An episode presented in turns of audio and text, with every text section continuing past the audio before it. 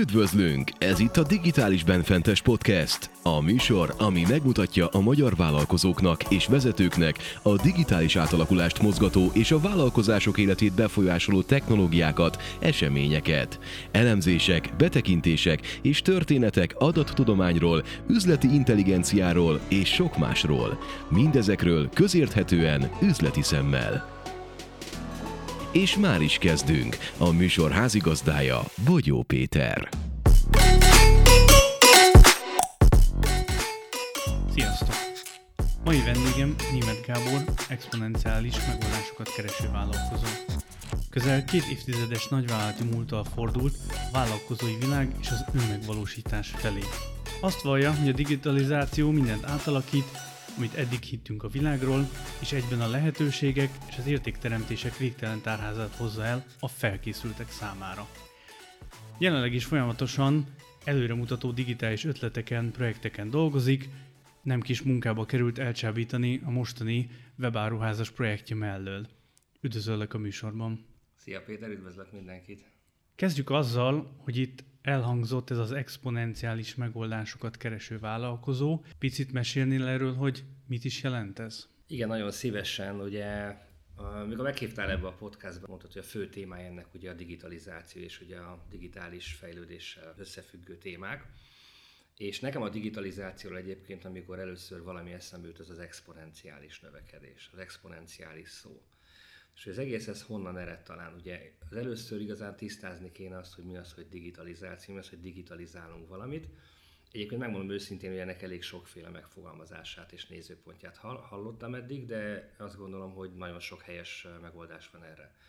De a digitalizáció talán számomra azt jelenti, amikor valamit, valamiket le tudsz mondjuk rögzíteni digitális jelekkel. Tehát igazából kettes számrendszerbe tudod kódolni, és azt mondjuk egy jelátalakítóval kibontva, akkor látod, hogy igazából mi az, ami oda be van kódolva. Ugye nagyon régóta használjuk ezeket egyébként a, ezeket a kódolásokat már 15-20 évvel ezelőtti a számítógépeken, ugye HTML-be programoznak, tehát igazából már kódok szerepelnek abban, hogy mégis mi a végeredmény.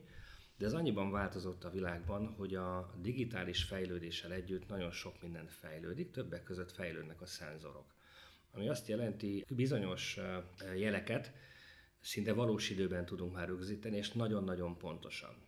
És amikor még digitalizációs jeleket rögzítünk, ez már a mai világban ott tud tartani, hogy akár mondjuk már egy, egy, egy adott műszaknak egy gyárban az emberek mozgásának, vagy akár a, a mozgás típusa szerint is már modellezni tudunk viselkedési mintákat, tehát nagyon-nagyon alapos jeleket tudunk egyre jobban rögzíteni, amiből aztán egyre komolyabban prediktív módon tudunk jövőt jósolni. És ezért mondják azt, hogy ez az egész történet adatalapúvá kezd majd válni, adatalapú döntéshozatal, amikor már az emberi megérzéseket és tapasztalatot kifogod be a rendszerből venni, mert annyi adat áll rendelkezésre ahhoz, hogy rámutasson bizonyos gyengeségekre vagy fejlesztendő területekre, amit nem is biztos, hogy te, hanem akár egy intelligencia fog, fog ugye, ugye majd meghozni helyetted. De az egész mitől exponenciális, ez nagyon érdekes, mert 60-as években volt az Intel elkezdett gyártani ilyen tranzisztorokat, úgymond, és az akkori elnöke az Intelnek, Moore-nak hívnák, a Moore törvénye egyébként, ő egy újságcikkben megjelentette azt annak idején, hogy egy megfigyelést, hogy kb. olyan 24 havonta képesek előállítani majdnem dupla olyan sebességű tranzisztort. Tehát, hogy kb. eltelt egy a másfél-két év, és ezt a megfigyelését egy közel nem tudom hány év után érte egy újságcikkben, hogy, hogy a fejlődés az gyakorlatilag duplázódik 24 havonta. Na most ugye, amikor valamit meg szeretnél duplázni, és az a valami mondjuk 0,1 érték, annak a duplája 0,2 aztán 0,4. És akkor tud igazán izgalmassá válni egy digitális fejlődés, amikor az érték mondjuk eléri az 1,0. Tehát mondjuk 1 gigabyte, mondjuk az első 1 gigabyte ugye megjelent, lehet, hogy eltelett addig 10 év, mire elértük az 1 gigabyte teljesítményt, de utána a következő 24 hónap ez már kettő volt. Tehát elkezd durvulni ez a, ez a, ez a gyorsaság. Persze megy róla a vita, hogy ez meddig fenntartható, meg ez nagyon sokáig nem. Egyelőre úgy látszik, nagyon úgy látszik, hogy erről a görbéről nem igen kezdünk letérni még még nagyon az elején vagyunk, és most kezd igazán görbülni fölfele. Ami azt jelenti, hogy ez igaz minden olyan dologra, ami igazából a digitális térbe kettes számrendszerben létezik. Ilyenek például a szenzorok, amit mondtam, ilyen a 3D technológia, ilyen például a 3D printing, ugye nagyon-nagyon fejlődik, ez mind digitális jelekből áll, és, és ettől válik exponenciálissá. Az érdekesség az ennek a dolognak, hogy amire ez már érezhető és láthatóvá válik, tehát hoppá, itt ez a technológia és mennyit fejlődött, lehet, hogy addig eltelt mondjuk 15-20 év.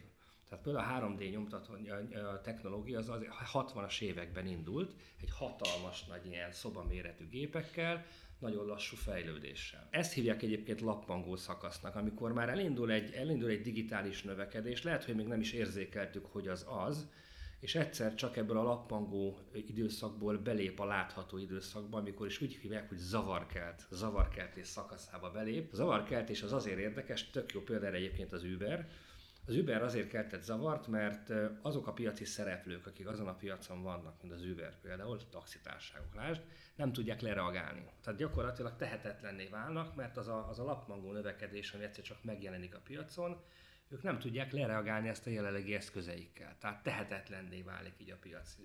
De a Skype-ot vagy bármelyiket mondhatnám, hogy az ingyenes telefonhívások korszakát hozta el.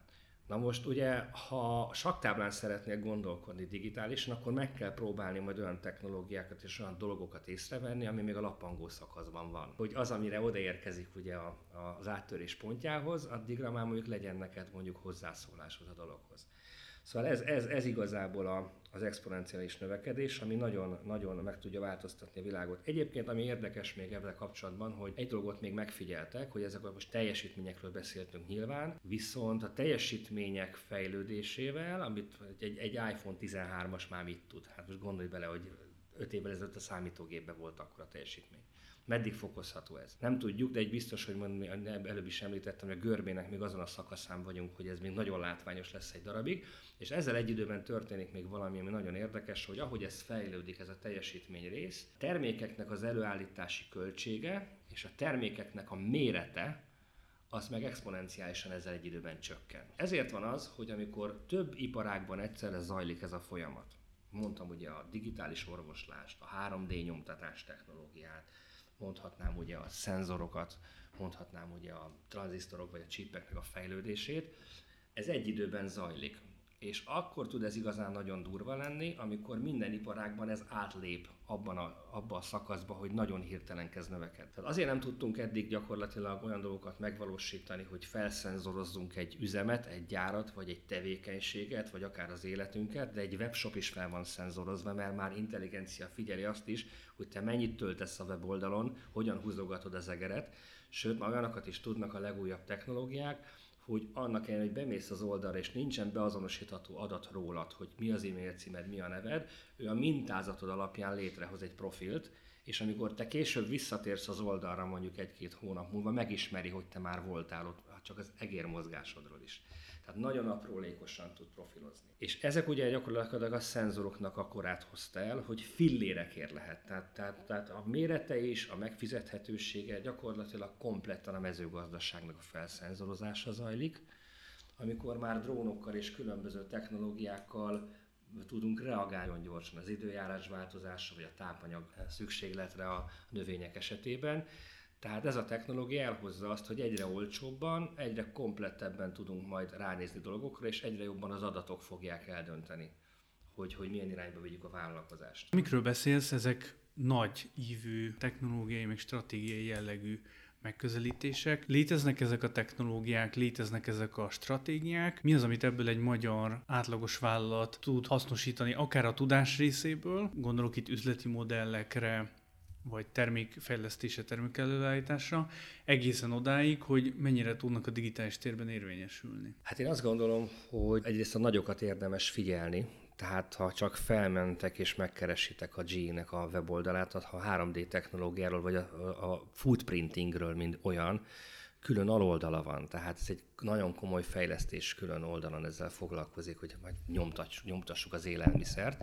Kicsit ilyen morbidan hangzik, de ez egy nagyon komoly technológia, és nagyon-nagyon komoly problémákra fog ez megoldást nyújtani. Igen, és amikor még a Louis de Funé féle filmeket néztük, akkor még ezen nagyokat nevettünk gyerekkorunkban. Tehát hova, hova jutottunk vele? Igen, tehát a digitalizáció igazából kinyitja azt a lehetőséget, hogy nagyon komoly problémákra is megoldást tudjunk keresni. Tehát igazából a fejlesztőket, a startupokat azért érdekli, hogy mi az a világ nagy problémája, ami még nincs megoldva, és elképesztően le lehet engedni a fantáziát, amit már mert megoldást lehet ö, találni. És ugye nyilván a nagyokat, a Big Four is például rengeteget fejleszt, tehát akik ezt megtehetik és látnak a saktáblán előre, vagy nem is látnak a saktáblán előre, de tudják, hogy ez a növekedés valamilyen formában be fog következni, azok észveszejtő módon kezdenek el saját projekteket indítani kimondottan. Ami még nem is tudjuk, hogy majd hova vezet, de, de ők már meg tudják tenni, és ezért a projektek alatt nagyon sok tudás és tapasztalat kerül ki. A KKV-k részéről én azt mondanám neked, hogy két dologról kell beszélnünk. Az egyik az, hogyan tudunk ebbe az egészbe részt venni, mit csináljunk most, mit kezdjünk el fejleszteni, vagy hogy gondolkodjunk. Másik oldalon pedig ott vannak ugye a userek, a felhasználók, a vásárlók, akik most már online érintkeznek szinte mindennel. Ugye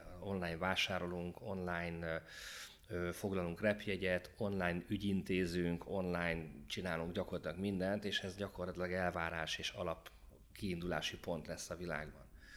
De ott vannak a userek, és ugye a userek, a felhasználók, legyenek ezek vevők, ügyfelek, bárki, ők abban a térben nevelkednek, ahol a nagyok is ott vannak. Tehát abban a másodpercben, hogy van egy Amazon élményem, hogy az hogyan zajlik egy Amazonon egy termékkeresés, egy fizetési folyamat, vagy mennyi időt szállít az Amazon, és közben hogy kommunikál velem, az egy nagyon jó pofa dolog, de onnantól az elvárás lesz az összes webshoppal szemben, hiszen, hiszen egy térben vagyunk, és ami nagyon nehéz itt, ugye most ha kisarkítom akár egy weboldalra, vagy egy, vagy egy webshopra az egészet, hogy úgy indulni a piacon, hogy nem, ez nem tud úgy működni, mint 15-20 év, hogy induljunk el egy weboldallal, aztán majd úgyis menet közben jön a bevétel, az árbevétel, a nyereség, akkor fejlesztjük, hanem már úgy kell startolnunk, hogy rengeteg olyan igényt és elvárást ki kell szolgálnunk, amit a nagyok teremtettek meg nekünk. Tehát, hogy ez a, ez a nehézség ennek. Tehát már nem lehet 0.1-es megoldással kijönnöd, mert azt nem várják már meg, hogy betöltsön az oldal, mondjuk 3 percen túl. De mi a teendő ilyenkor? Viszont van jó hír, mert szerintem ugye a, maga a digitalizáció, maga ez az egész korszak, ez egy dolgot még elhozott, az információ szabadságát. Ami azt jelenti, hogy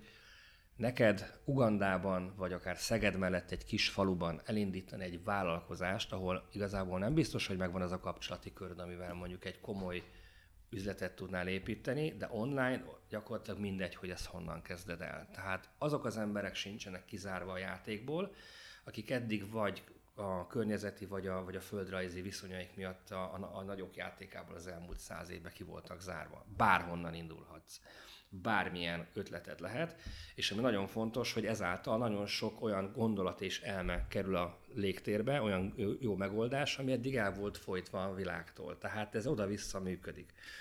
Akkor gyakorlatilag ez egy ilyen garázs cégek reneszánszát hozhatja Így van, el. így van, és ugye gyakorlatilag van egy jó ötleted, akkor nagyon könnyen lehet most már közösségi finanszírozás tekintetében akár mondjuk, mondjuk forrásokat is találni ahhoz, hogy ezt megvalósíts. Tehát ez már nem csak a nagyok játéka ilyen szempontból.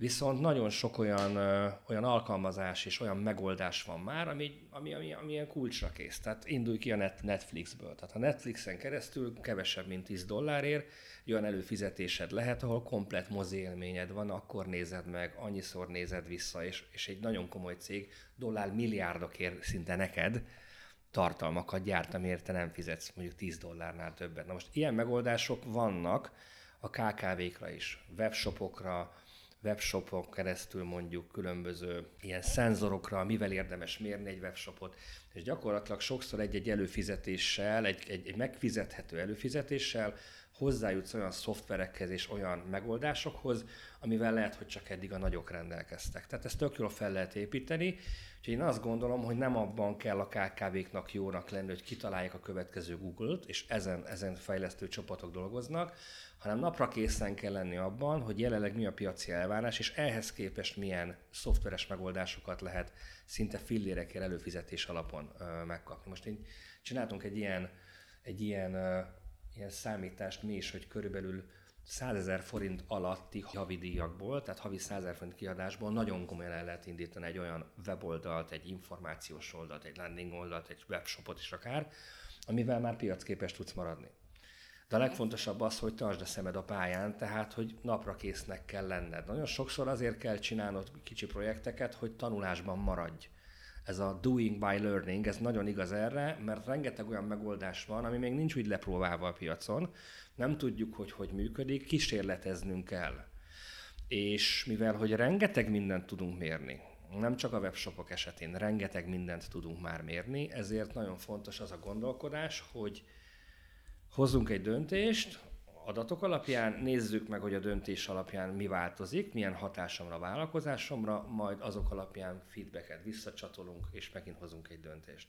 Tehát ki lehet kísérletezni, hogy melyik a jó irány, mert számok alapján mindig tudsz dönteni. Ha most meg kéne nézni azt, hogy Mik azok az akadályok, amiket egy magyar KKV lát a digitalizációban, akkor mi az, amit kiemelnél, ami, ami szerinted a, a top, vagy a top három olyan probléma, ami miatt azt mondja, hogy nem foglalkozok vele, nem vonatkozik rám, á, erre sokat kéne áldozni, és inkább hagyjuk? Hát az egyik, egyik ilyen, amit, amit az elején mondtam neked, hogy itt különböző folyamatok vannak végben. És lehet, hogy máról hónapra nem érzed a különbséget, de az iPhone 14 az ütősebb lesz, mint az iPhone 13. Tehát ez az egy év alatt fejlesztenek. És ugye nem csak, itt már nem csak arról van szó, hogy mondjuk nagyobb számítástechnikai kapacitással rendelkezel, hanem elkezdenek fejlődni hozzá a szolgáltatások. A digitális térben rengeteg új szolgáltatás és értékteremtési lehetőség nyílik, amit eddig el sem tudtuk képzelni, hogy létezik. Vannak ugye most ezek az NFT projektek, ahol, ahol, ahol ahol már egyedévé tudsz tenni egy elektronikus jelet. Tehát azt mondod, hogy fel tudsz akár szabdalni mondjuk egy, egy festményt, és a festménynek egy kockáját eladni, mert megváltoztathatlan az a, az a, az a token mondjuk, és, és digitálisan értéke van, mert nem tud belőle létezni egy a világon. Ez felfoghatatlan volt eddig egyébként. Csak azért, hogy a hallgatók teljesen jól értsék a dolgot, mondd el, hogy mi az NFT. Igazán most hogy belementünk egy olyan témába, amit lehet, hogy később kellett volna elmondanom, de akkor nem majd, még, csak, még, válasz, csak, még, még válaszolok csak, akkor először jó. neked a KKV-s részre. A KKV-s részen az a legnagyobb probléma, hogy kisvállalkozóként, közepes vállalkozóként még nem, nem látunk annyi terülést, és nem érezzük ugye a piacot, mint a, mint a uh-huh. na, nagy multik. Tehát ugye más, más az érzékelés. Nagyon fontos az, hogy amit te is mondtál, hogy velünk ez nem történhet meg, ez ránk nem vonatkozik, ez egy nagyon nagy hiba, mert nagyon gyorsan kell alkalmazkodni. Csak azt nézzük meg például, hogy a generációk hogyan váltják majd egymást. Tehát jön egy olyan generáció, aki mondjuk 5-8 éven belül keresőképes lett, aki már az internet korába született bele. Teljesen más vásárlás és a szokással rendelkeznek, máshogy viselkednek, azonnali megoldásokat akarnak, azonnali döntéseket hoznak a online térbe, tehát máshogy fogják költeni a pénzt, és neked tudnod kell hozzájuk igazodni. Tehát nem azok lesznek a vevőid, akik most. A másik nagyon nagy hiba, hogy, hogy a digitalizáció olyan dolgokat hozott el, hogy ha ezt nem követed és nem tanulod, akkor nem érzékeled. Mondok egy példát. Gondoltad-e volna azt valaha, hogy egy autógyártó vállalatnak a konkurenciája lesz mondjuk egy biztosító társaság? Ezt nem gondoltuk volna, de a Tesla jelenleg azt csinálja, hogy mivel, hogy nála van az összes adat az autókról, hogy milyen, hogyan vezetik, milyen sebességgel, milyen kockázattal, stb. stb. Ezért nyilván az adatok alapján ő személyre szobottan tud az autókhoz adni autóbiztosítást, tehát gyakorlatilag kaszkót magyarul, és ezt mivel, hogy a kockázati közösség az elég nagy, és elég pontosan látja a vezetési ö, ö, stílusokat, ezért sokkal jobban meg tudja határozni azokat a díjakat, tehát kedvezőbb díjakat tud kikalkulálni. Magyarul mire a Teslák kijönnek ugye az útra, forgalma kerülnek, addigra már le is van biztosítva Tesla biztosítása. Tehát gyakorlatilag kikerült ez a lehetőség mondjuk a biztosító társaságok kezéből. De nem gondoltuk volna, hogy nekünk egy biztosító társaságként egy autógyártóval a konkurenciánk lesz de az élet ezt hozta, és rengeteg ilyen megoldás van, amikor nem tudod, hogy a konkurenciát. De konkurenciát például az is, amikor azt mondod, hogy tényleg van egy webshopod, és akkor azt mondjuk, hogy Magyarországon egy átlag kosárérték 17.300 forint, 3,3 millió ember vásárol webshopban egy évben átlagosan, és nagyjából 15,5-ször vásárolnak egy évben. Az azt jelenti, hogy egy átlag vásárló havonta egyszer legalább elkölt 17 ezer forintot online.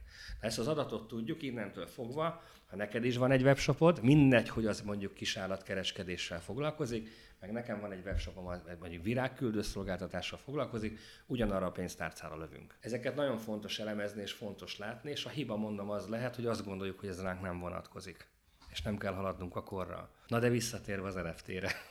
Igen. Előttem jött elő, elő, elő, egy picit beszélnék. A, van egy nagyon érdekes dolog itt a digitális térben, az úgynevezett blokklánc technológia, amikor megjelent az első ilyen technológiával rendelkező ugye coin, vagy, vagy, vagy akár ugye bitcoin, és ez egy olyan érdekes technológia volt, ahol, ahol valaki egy matematikai modellt feldobott, és az a lényege, hogy ezt a matematikai modellt próbálják nagyon sokan megoldani, és akkor megoldják ezt a matematikai problémát, akkor keletkezik jutalomként egy coin. Ez, ez nagyjából a bitcoinnak a lényege. Találjuk meg a print számokat, és tudod, addig, amíg 1, 3, 5, 5 hét, addig nagyon könnyű, de amikor ez már mondjuk elég hosszú szám, akkor több idő kell neki. És az a lényege, hogy egy ilyen az internet adta lehetőséget figyelembe használva, egy igazából hálóba csatlakozva a gépek egymástól függetlenül keresik a következő ilyen coint online, és amikor valaki ezt megtalálja és felkiált, hogy nálam van egy, akkor az, hogy az létezik és az tényleg valaki megtalálta, az összes láncba kapcsolt összes többi tag hitelesíti. Maga a konszenzus, hogy azt mi elfogadjuk, hogy ez egy létező valami, azt a közösség hozza létre egymástól függetlenül, akár több tíz százezer gép. És ez azért változtatta meg alapjaiban egyébként a digitális világot, mert innentől fogva már a hitelességet, a bizalmat a technológia adja. Nem azt, hogy én hiszek neked, vagy nem. Nem egy külsős harmadik fél, nem egy ügyvédi iroda. De ez, és ez nagyon jól, nagyon jól lemodellezhető mondjuk ugye a bankok esetében, amikor átutalsz nekem mondjuk 100 ezer forintot, és mutatod a kimutatást, hogy nézd meg, itt van, elutaltam a pénzt, az gyakorlatilag a bank hitelesíti le, hogy az tényleg átkerült az én számlám. Tehát kell egy hitelesítő. És ebből a folyamatból a blokklánc technológiával ezeket ki lehet venni. Tehát nem kell harmadik fél hozzá. És az NFT egy olyan ö, token, ami, ami ugye nem, megva, nem megváltoztatható token, tehát valahol ez egy konszenzus által rögzítve van. Tehát azt mondjuk, hogy kisarkítom, kiveszünk egy pixelt mondjuk a Monalizából, és azt a pixelnek adunk egy, egy kódot, egy, egy bármilyen digitális kódot, egy megváltoztathatatlan kódot, ezt NFT-t, és azt mondjuk, hogy ezt fölrögzítjük valahol, de ezt sok-sok-sok millió gép hitelesíti, hogy az mondjuk a tied, a te neveden van.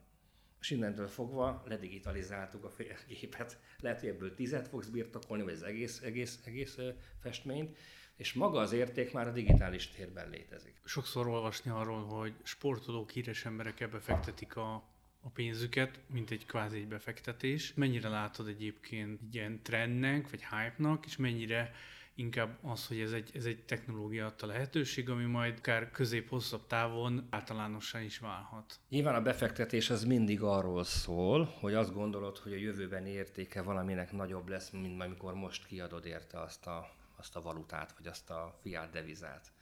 És ez egy spekuláció innentől kezdve. Ugye a, valamilyen szinten ez jól működött az éve, elmúlt évszázadokban ugye az ingatlanok esetén, de ez az ingatlan féle dolog, ez, ez ugye kezd egy kicsit átmenni a digitális térbe. Egyébként van egy marha jó játék, ami több mint játék, az Upland, ahol digitálisan felosztják újra a telkeket a világban, és egyszerűen, egyszerűen hihetetlen áréseket lehet keresni fizikailag. Tehát egy, nem gondoltad volna évekkel ezelőtt, hogy, hogy erre egy emberek rá tudnak kattanni. Van egy, van egy trend, ami zajlik, és ezt egyik befektetésekkel foglalkozó kedves ismerősömmel osztotta meg nekem, hogy nagyon-nagyon sok olyan plusz extra jövedelem képződött itt az elmúlt tíz évben a coinokkal és a különböző de, ö, kriptovalutákkal kapcsolatban, ami nagyon sok, nagyon sok fiatal vállalkozónak és fiatal, mondjuk úgy, digitális térben gondolkodó kisrácoknak elképesztő mennyiségű profitot termelt. Most ugye itt, itt van egy nagyon érdekes dolog ezzel kapcsolatban, amikor te a fiát valutát, ugye ami mögött vagy, vagy dollár, vagy forint, vagy euró van, ezeket nevezük fiát valutának, ami mögött van valahol egy egy monetáris politika, tehát ez van, van kibocsátója, aki ezt az egészet ugye intézi, ezt neked gyakorlatilag át kell váltanod majd, el kell menned egy olyan térbe, hogy átlépsz ebbe a blokklánc térben, ott, ott el is tűntél, ott igazából te nagyon nem, tehát ha nem mondod meg, akkor nem látjuk a bankszámlaszámodat. Az abban különbözik a rendes világtól, hogy ott az összes tranzakciót látjuk, hitelesítve, csak nem látjuk, hogy kié. Tehát fordítva működik mindez a világ. Na most az történt, hogy nagyon sokan ugye ebből a való világból ugye átfektették a pénzüket ugye a coinba, és amikor te abból mondjuk szeretnél venni mondjuk egy jobb autót, egy jobb házat, azt vissza kell hoznod ebbe a világba, hogy itt elköltsd.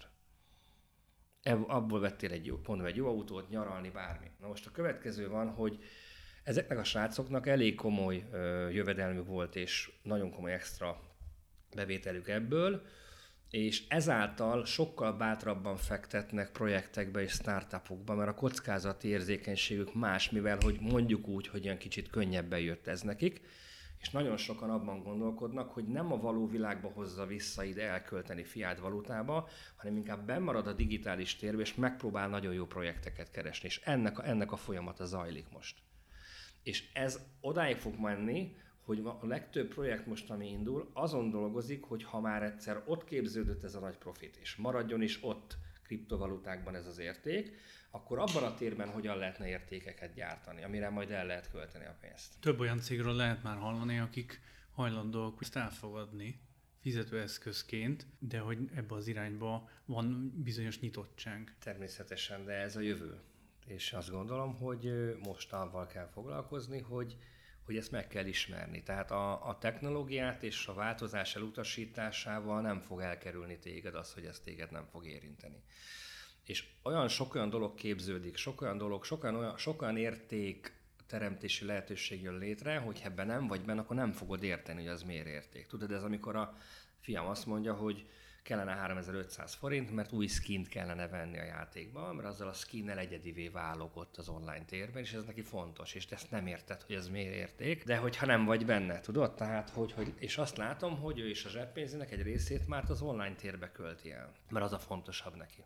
Sok olyan dolog fog történni, amiről itt tényleg lemaradunk, mert nem fogjuk érteni, hogyha nem vagyunk ott. És ezért mondom azt, hogy néha kell venni egy kis coint, meg, meg úgy cserélgetni, meg, meg egy-két projekt után olvasni, hogy mik, mik jönnek, mert kicsit úgy az embernek benne kell magát ebbe tartani, mert én azt gondolom, hogy a következő két-három nagy boom, amikor jön, akkor az egyik legfontosabb dolog lesz, hogy ezt értsük, hogy mi történik körülöttünk. Vállalkozóként, hogy az ember így ezeket hallja, akkor ugye nem biztos, hogy azon a lelkesedést tör rá, hanem inkább az, hogy hű, már megint van valami, amivel foglalkozni kellene. Hogyha ezt a hétköznapi munka felé tereljük el ezt, akkor mi az, amit egy, egy magyar KKV, teljesen mindegy, hogy mekkora és milyen iparágban dolgozik, meg kell, hogy igazán értsen ezekből a folyamatokból, hiszen azt nem várhatjuk el, hogy minden technológia után menjen, vagy minden folyamat, vagy minden újabb ilyen trendnek utána nézzen, hogy mi lehet az a jó hozzáállás, amivel életképes tud maradni úgy, hogy közben fokozatosan azért bevonódik a digitális átalakulásba. Hát nézd Péter, én azt mondom neked, hogy a technológia hajkurászását azt nem sportszerűen kell csinálni, nem az a lényeg ennek, hanem az a lényege neki, hogy rengeteg olyan megoldás jön ki, amiért lehet, hogy csak te be tudod vezetni és fizetsz mondjuk havi 15 ezer forintot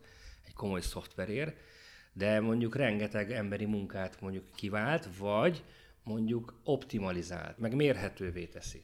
Tehát nagyon fontos az, hogy amíg a vállalatod nem mérhető, addig, addig úgyis csak találgatni fogsz egy-két dologban, és úgy érzésekből fogsz dönteni. És ha már ez, a, ha már ez rendelkezésünkre állna, azt gondolom, hogy én akkor minél több szenzort szerelnék fel, de mondom, nagyon sokszor nagyon fontos az, hogy nem az, a, nem az a fontos, hogy nekem modernebb technológiám legyen, mint a konkurenciának, hanem használ már ő valamit. Tehát figyelem őket, és ha azt látom, hogy ő használ egy olyan megoldást, ami neki sokkal jobban szervezetté teszi a kiszállítását, és kevesebb emberből meg tudja oldani azt, amit én, akkor azt nekem is be kell vezetnem, mert az előbb-utóbb az nekem különbség lesz a két cég között. Tehát nagyon sokszor ezek, ezek a dolgok, ezek nagyon-nagyon könnyen felhasználhatók és beépíthetők és optimalizált, tehát rengeteget segít cégeknél. Tehát akkor gyakorlatilag azt mondod, hogy ha az ember figyeli a piacot, akár a sajátját, akár a tágabb piacot, és most mondjuk arra gondolok, hogy nem csak a, a saját maga méretéhez, hanem akár egy multit is megfigyel, akkor az ott sikeresen vagy jól működő dolgokat azt lehet, hogy át tudja ültetni úgy a saját cégébe, hogy a saját méreteiben, a saját maga méretéhez képest arányosítva, hogy az akkor őnek is segíteni fog és sikeresebbé tudja tenni?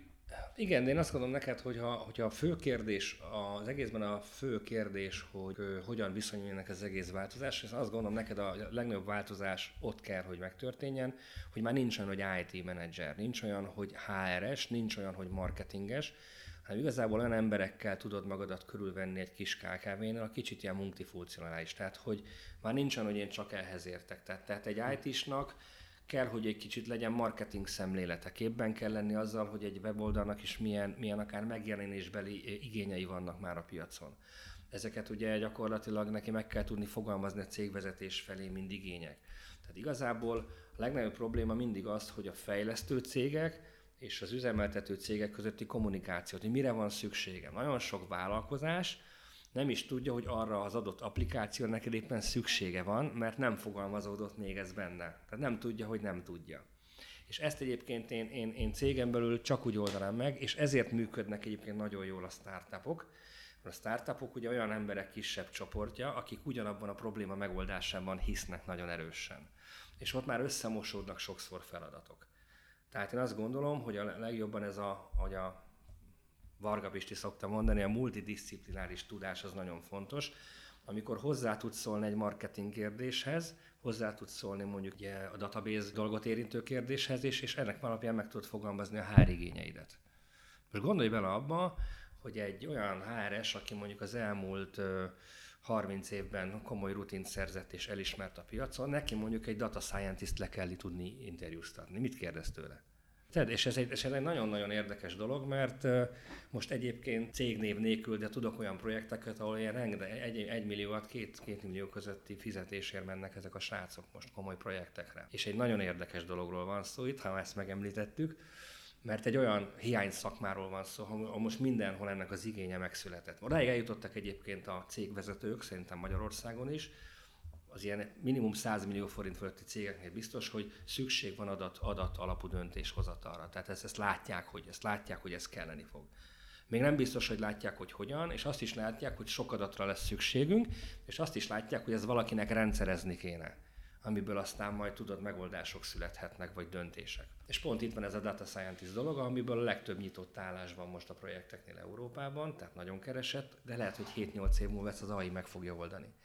És nekünk erre kell felkészülni, hogy lesznek ilyen szakmák, amire egyszerűen, egyszerűen sorba kell állnod, de későbbiekben a technológia meg ki fogja váltani. Nagyon érdekes, amit mondasz. Bennem az merült fel, hogy itt már több vendéggel beszélgettünk erről, hogy ilyenkor, amikor egy cégben ez egy ilyen dilemma, vagy, vagy nem is dilemma, de felmerül az, hogy na akkor kezdjünk valamit ezzel, akkor azt hogyan csináljuk. Létrehozok a cégen belül egy csapatot, mondjuk azokból, akiknek vagy a képességeik, készségeik megvannak, ahhoz, hogy a digitalizációhoz hozzányúljanak, vagy pedig valamilyen tudásuk már van, vagy korábbról, tehát vagy mondjuk informatikából jönnek, vagy már olyan végzettségük van, ami ehhez kapcsolódik, vagy pedig hívok egy külsős csapatot, hiszen nekik nincsenek meg azok az évek alatt kialakult berögzülések, amit az adott cég adott folyamatai, adott működése bekorlátozna. Mi lesz a jó segítség, vagy mi lesz a jó megoldás ebben az esetben? Én azt mondom neked, hogy, hogy a, az én, az én nézőpontom szerint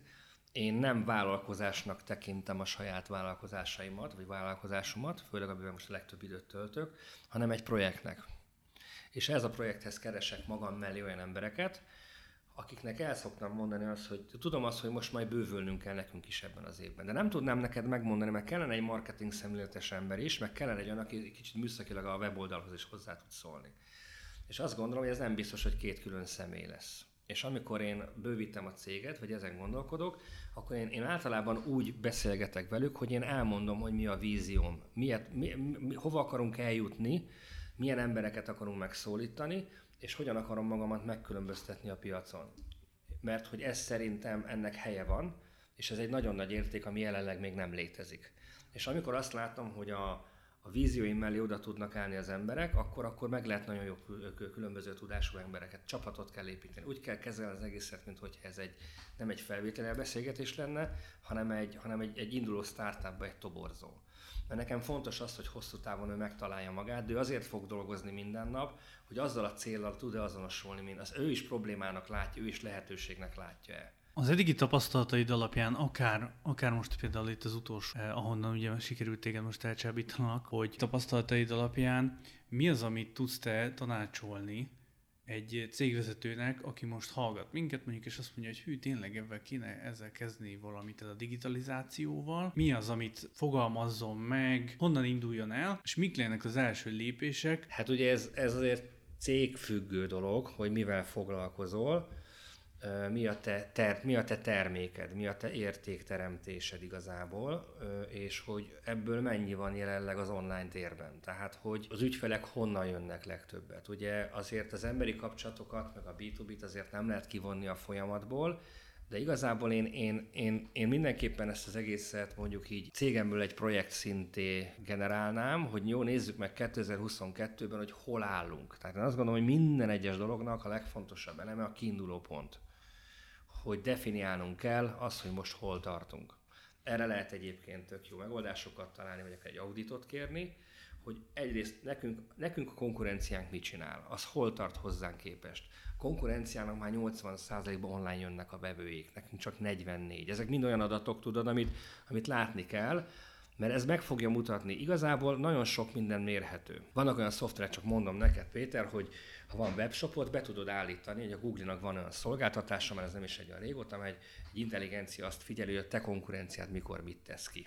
És azt neked reggelente a reggeli kávéthoz elküldi, e-mailbe rendezve, hogy éppen a hasonló típusú termékekből, szolgáltatásból a piacon ki az, aki most éppen Google-in ráhirdetett erre, vagy akciózik, vagy bármit csinál. Tehát rengeteg olyan dolog áll rendelkezésedre, hogy már ebben is ki lehet használni a technológiát, de mindenképpen a kiinduló pont az, hogy hol tartunk piacon szereplő cégeknek a nagy részén mondjuk, amit előbb is mondtam, hogy nagy része már online jön a vevők, nálunk még nem, akkor ez megint egy mérőszám, hogy ez nekünk jó-e vagy nem. És, és rengeteg, én mindenképpen egy audittal kezdeném, ezt elkezdeném úgy, úgy a szervezeti ábrába is beleépíteni, hogy nem csak az értékesítés van, nem csak a marketing osztály van, nem csak ugye van a üzemeltetés, könyvelés, meg stb., hanem van gyakorlatilag a digitális fejlődésért felelő csapat, aki egyébként lehet a jövő ember, és csak ezt így külön feladatként még megkapják kell keresni azokat a lehetőségeket, hogy hol tudunk fejlődni.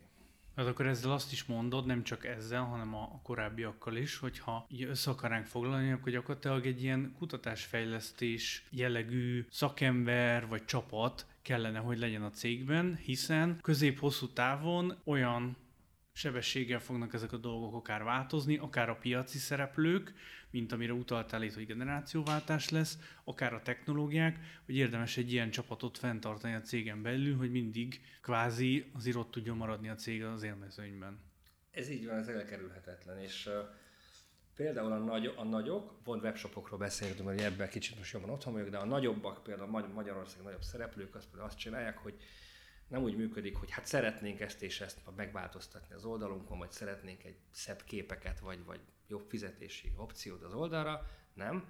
Ők már nyilván olyan költséges büdzsével mennek, hogy ők meg tudják engedni maguknak, hogy állandó partnerrel dolgoznak, akik kéthetes ciklusokban, folyamatos fejlesztés mellett beszámolnak arról, dolgoznak. Tehát vannak olyan cégek, ahol két éve folyamatosan dolgozik egy külsős csapat azon, hogy folyamatosan fejlesztve legyen az oldal. És ezek a cégeknél már agilis menedzsmenten keresztül történik a kommunikáció, ami azt jelenti, hogy van egy olyan szereplője ennek, aki a megbízó és a fejlesztő csapat között kommunikál. Scrum Masterek gyakorlatilag ez a feladatuk. És amellett, hogy kommunikál, lefordítja kódokra a fejlesztőnek az igényt, és utána két hetente prezentálják, hogy hol tartanak, ilyen kéthetes ciklusokban működik ez, és egyébként, amikor már a megoldásokat prezentálják, a ügyfélben megfogalmazódik a következő igény. Az a fejlesztés által megfogalmazott igény, és így folyamatosan megy a körforgás. És egy ilyen, egy ilyen weboldalt, egy ilyen szolgáltatót, egy ilyen piaci szereplőt nagyon nehéz utána utolérni, amikor te csak mindig adott problémákra próbálsz választ adni, és nem folyamatos fejlődésbe vagy, mert ugyanis folyamatosan a vevők visszajeleznek. Tehát előbb-utóbb kiderül, hogy gyorsabb fizetési megoldásra van szükség, gyorsabb házhoz szállításra, jobb fotókat kell felrakni, olyan szolgáltatások kell, hogy megjelenjenek és megfogalmazódjanak a weboldalon, ami meg a konkurenciánál nem fogalmazódott meg. Mert gyakorlatilag ez is arról szól, hogy folyamatosan adatokat kell gyűjteni, azokat elemezni kell, és azok alapján levonva a következtetéseket lehet újabb és újabb fejlesztéseket, módosításokat tenni annak érdekében, hogy minél több ügyfelet találj magadnak, vagy legalábbis a piacból minél nagyobb részt tudják kihasítani. Ez így van, de tudod, ezt is, ezt is, tehát ezt is a cég kultúrának a részévé kell tenni, mert egy webshopnak nincs értelme mondjuk a hőmérsékletet mérni a magyarországi nagyvárosokban, mert az nem releváns adat. Lehet, mert mindent meg lehet most már mérni, de hogy, de hogy tudni kell azokat a mutatókat, ami alapján előre lehet haladni, és nagyon sokszor meglepődve vannak olyan dolgok, amiket nem is gondoltad volna, hogy azt mérve, az milyenféle predikciót tud adni. És akkor itt az árószegmenshez érkeztünk, ahol arra kérlek, hogy a hallgatóknak ajánljál olyan könyvet, filmet, előadást, amivel azt gondolod, hogy itt a digitalizációval kapcsolatban egy kicsit több megértést, több tudást tudnak eh, szerezni, és el tudnak indulni ezen az úton. Hát igen, az, hogy az ember mondjuk a, rajta tudja tartani a szemét a folyamatokon, azok nagyon elengedhetetlen itt is az, hogy megtalálni azokat a forrásokat. Akik ezeket az információkat összegyűjtik helyetted, és akkor tényleg csak így szemlézni kell belőle. Ilyen például a Peter Diamandisnak az oldala, ugye ő a Singularity University-nek az egyik alapítója, Ray Kurzweil-lel, és egy Singularity University-nek is van egy azt hiszem singularityhub.com, fel lehet iratkozni a hírlevél, és akkor igazán van az a 4, 5, 6, 8 ilyen digitális uh, iparág, ahol, ahol legyűjtve jönnek az, hogy éppen milyen áttörés volt melyiknél, és nagyon elképesztő dolgokat lehet olvasni. Tehát az önmagában izgalmas ezt áttekinteni hétről hétre. És ez azért izgalmas, mert bármilyen áttörés jön, vagy hogy milyen miniatűr dolgok tudják már ezt és ezt megoldani, ez előbb-utóbb megjelenik valamilyen termékben vagy szolgáltatásban.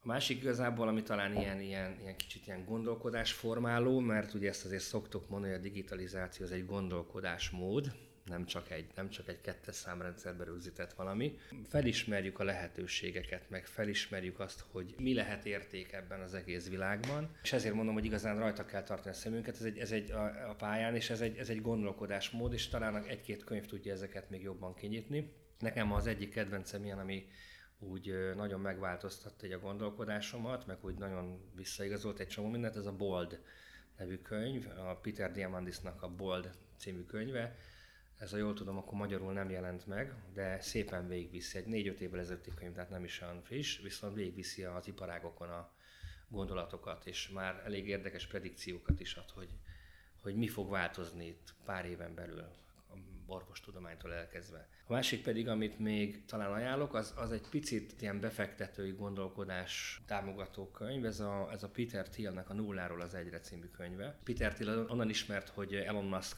része volt ugye a San Diego, vagy nem tudom, milyen mafiának, tudod, ők, ők csinálták a PayPal-t annak idején öten vagy hatan, tehát ő benne volt abban a csapatban, és jelenleg egyébként a Facebooknak az egyik legnagyobb befektetője, tehát a legnagyobb részvénycsomaggal ő rendelkezik és írt egy könyvet igazából az egész startup világról. És azért a címe a nulláról az egyre, mert ő azt mondja, hogy nem, itt már nem egyről a kettőre kell lépnünk, hanem nulláról az egyre. Tehát, hogy hogyan lesz valami ötletszintből nagyon jó jövedelmező vállalkozás, és hogy ők azért arról híresek, hogy úgy fektetnek be, angyalbefektetőként nagyon sok cégbe, hogy akár a 8-10-15-20 szoros megtérülés az nem ritka. Tehát ezekben az exponenciás növekedésekben benn van egy olyan lehetőség, hogy ezeket észreveszed, akkor nagy lehetőség van abban, hogy ez egy nagyon sokszoros átérő vállalkozás legyen, és rengeteg gondolatot ad arról, hogy a régi fajta gondolkodás és a befektető hozzáállás az miért nem működik ma már. De beszél a startupok világáról, miben különböznek. Egy nagyon izgalmas könyv, nem lehet lerakni, de az biztos, hogy ez nagyon meg fogja határozni azt, hogy hogyan fogsz a világra gondolni és a világban rejlő lehetőségekre az elkövetkező időszakban. Igen, a Peter Thiel könyvet én is ajánlom. Az embernek a gondolkodásmódját azt eh, kicsit erősen hangzik, de alapjaiban tudja megváltoztatni, mert egy teljesen külső nézőpontból tudsz akár a saját, vagy akár bárki másnak a vállalkozására ránézni. Köszönöm szépen az ajánlásokat, és nagyon szépen hogy köszönöm, hogy itt voltál. Én azt gondolom, hogy ebben a témában is azért még rengeteg minden van, amiben majd el tudunk merülni, úgyhogy remélem, hogy a jövőben még le tudunk ülni és tudunk ezekről beszélgetni. Köszönöm a meghívást. Hallgatóknak is köszönjük a figyelmet, nem sokára folytatjuk. Sziasztok!